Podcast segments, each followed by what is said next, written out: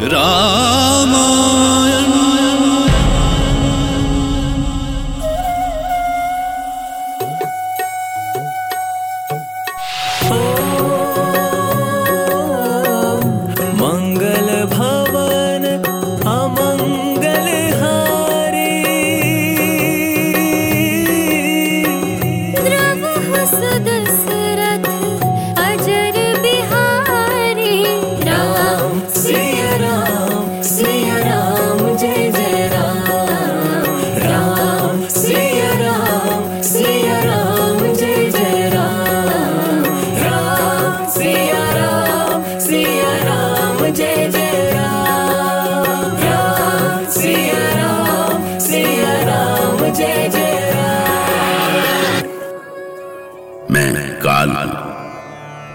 वनवास के दौरान श्री राम हर पल मानवता की सेवा में लगे रहते थे। वो ऋषि महर्षियों के आश्रमों में जाते, वनवासियों से मिलते और उनके कष्ट दूर करते थे। यही उनकी दिनचर्या थी और यही उनका उद्देश्य। इसी क्रम में वे महर्षि अत्रि के आश्रम में पहुँचे थे। जनक नंदिनी सीता, सती अनुसुईया की कथा सुनकर उनसे बहुत प्रभावित हुई थी। और उनसे आशीष लेने उनकी कुटी में गई। आपके दर्शन से मेरा जीवन धन्य हो गया माँ अनुसुया मैं राजा जनक की पुत्री सीता आपके सतित्व के समक्ष नतमस्तक हूँ। धन्य तो मैं हुई देवी सीता। तुम्हारे पति श्री राम कोई साधारण पुरुष नहीं है। वो तो साक्षात ईश्वर हैं। उनके दर्शनों से ही जन्म जन्मांतर के पाप कट जाते हैं। आपके इन्हीं विचारों से प्रभावित होकर मैं आपसे पत्नी धर्म की शिक्षा पाना चाहती हूँ माते। बेटी सीता तुम तो स्वयं शक्ति की स्रोत हो। मैं किसी पतिव्रता स्त्री को इसी रूप में देखना चाहती हूँ। स्त्री को धैर्य का सागर होना चाहिए। संकट के समय स्त्री का यही धैर्य पति का संबल होता है। बस तुम ऐसे ही राम के वनवासी जीवन में शांति की सरिता बहाते रहो। यही मेरी कामना है। आपके मुख से ये वचन सुनकर मुझे असीम सुख का अनुभव हुआ माँ अनुसुया महर्षि अत्रि मैं जानता हूँ कि इस वन में रहने वाले ऋषि महर्षि बड़े संकट में हैं। वो राक्षसों के भय से अपनी साधना भी ठीक से नहीं कर पाते। किंतु मैं आपको विश्वास दिलाता हूँ कि हम पूरे आर्यवर्त को उस भय से मुक्त करेंगे। मैं जानता हूँ श्री राम आपका जन्म न्याय और धर्म की स्थापना के लिए ही हुआ है। आपने जिस प्रकार विभिन्न आश्रमों में जा जाकर आश्रम वासियों को भय मुक्त किया है, उससे हम सबका मनोबल बढ़ा है। मेरी कामना है कि आप इसी प्रकार सदा अपना अभियान चलाते रहे। आपके साथ रहते हुए मैंने माता का स्नेह पाया है ममता का सुख पाया है। लगता है सदा इसी प्रकार आपके पास रहूँ और आपकी बातें सुनती रहूँ। किंतु हमारी नियति ऐसी नहीं है माँ अनुसुया हमें स्वामी के साथ यहाँ से प्रस्थान करना होगा। अनुसुया का ज्ञान सब सीता बांधे गांठ लीन ही चरण रज और फिर चल पड़ी राम के साथ। महर्षि के आश्रम में कितनी शांति थी भैया। मन तो हो रहा था कि यहाँ कुछ दिन और रुकते। असुरों के अत्याचार के बाद भी इन आश्रमों में इतनी शांति का अनुभव होता है, ये ये आश्चर्य की बात है। भैया, मुझे यहाँ कुछ अजीब सा लग रहा है।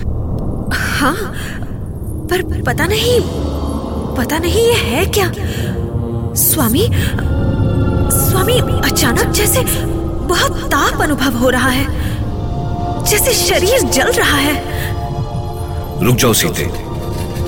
आगे मत बढ़ो। ठहरो लक्ष्मण। भैया देखो ताप से पेड़ और वनस्पतियाँ जलने लगी हैं। हे ईश्वर ये क्या हो रहा है? स्वामी स्वामी मुझे मुझे बहुत भय लग रहा है। मैं इस ताप को सहन नहीं कर सकती। कौन है? सामने आओ। साहस है तो मेरे सामने आओ। ये अवश्य ही कोई असुर है। मैं देखता हूँ भैया। नहीं लक्ष्मण, रुक जाओ। वो जो भी है, स्वयं यहाँ आएगा। तुम सामने क्यों नहीं आते? सामने आओ। बोलो, क्या चाहते हो हमसे? कैसा भयानक राक्षस था, जिसके आने भर से ही वन में हर ओर आग लगने लगी थी। पेड़ और पत्तियाँ धू धू करके जलने लगी थी। राम और लक्ष्मण ने बहुत कोशिश की कि वो एक बार सामने तो आए।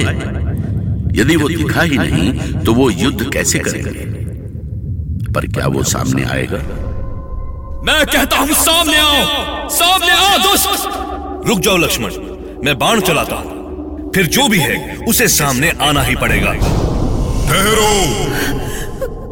स्वामी ये ये भयंकर स्वर?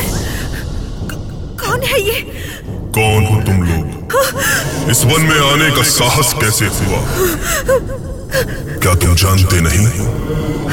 कि आज तक इस वन में आने वाला कोई भी मानव लौट कर नहीं गया। हम यहाँ लौटने के लिए आए भी नहीं हैं। बड़े दुस्साहसी हो तुम। लगता है तुम्हारा काल निकट आ गया है। मैं तुम दोनों को अपना आहार बनाऊँगा और इस सुंदर स्त्री को अपनी पत्नी बनाकर रखूँगा। इसे रोकिए स्वामी। रोकिए इसे। ये, ये हमारी ओर बढ़ता आ रहा है। वहीं रुक जाओ। अन्यथा जीवित नहीं बचोगे। मैं राक्षस राज जय का पुत्र विरध हूँ। महाबली विरध मेरे चुंगल से आज तक कोई नहीं बच सका है। तुम सभी मेरे भाग्य से यहाँ तक आए हो। आप शांत क्यों हैं भैया?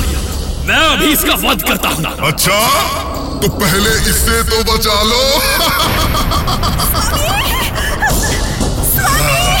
दुष्ट राक्षस तेरा ये दुस्साहस। मुझे बचाइए। छोड़ दे मुझे। छोड़ दे। स्वामी मुझे बचाइए। चिंता मत करो सीते मैं अभी इसका अंत करता हूँ। मुझे कोई नहीं मार सकता। ब्रह्मा का वरदान पाया है मैंने। ब्रह्मा का वरदान। अब कोई वरदान काम नहीं आएगा विरत ये ले ये तेरी मृत्यु। ठहर जाओ ठहर जाओ। इसने त्रिशूल उठा लिया है भैया। मैं अग्निबाण का प्रयोग करता हूँ। भैया इसने हमें पकड़ लिया है। स्वामी स्वामी इसे मार डालिए स्वामी। बंद कर दीजिए इसका। लक्ष्मण! चिंता मत करो सीते। अब ये नहीं बचेगा।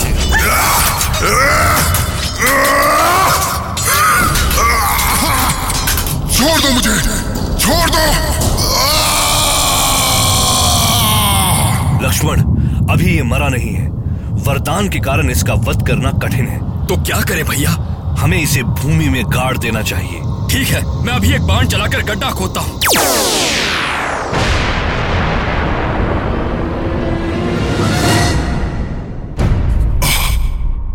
क्षमा करें प्रभु, क्षमा करें। मैं मैं तुम्हारू नाम का गंधर्व हूँ। कुबेर ने मुझे राक्षस होने का शाप दिया था। क्षमा करें प्रभु, क्षमा करें। आपकी कृपा से ही मुझे शाप से मुक्ति मिल गई। प्रभु क्षमा करें मुझे क्षमा करें। हा मैं तो भयभीत हो गई थी स्वामी कि कि जाने आज क्या होने वाला है। हमें भी कहा पता था कि इसे ब्रह्मा ने वरदान दिया है। जिसकी मृत्यु जैसे होनी होती है वैसे ही होती है लक्ष्मण। इस राक्षस ने अपनी मृत्यु का आयोजन स्वयं किया था। किंतु इसने हम पर प्राण घातक प्रहार किया था स्वामी। यदि आप उसकी भुजाएँ नहीं उखाड़ते तो ये कुछ भी कर सकता था। यदि वो ऐसा नहीं करता तो हम उसका अंत कैसे करते सीते?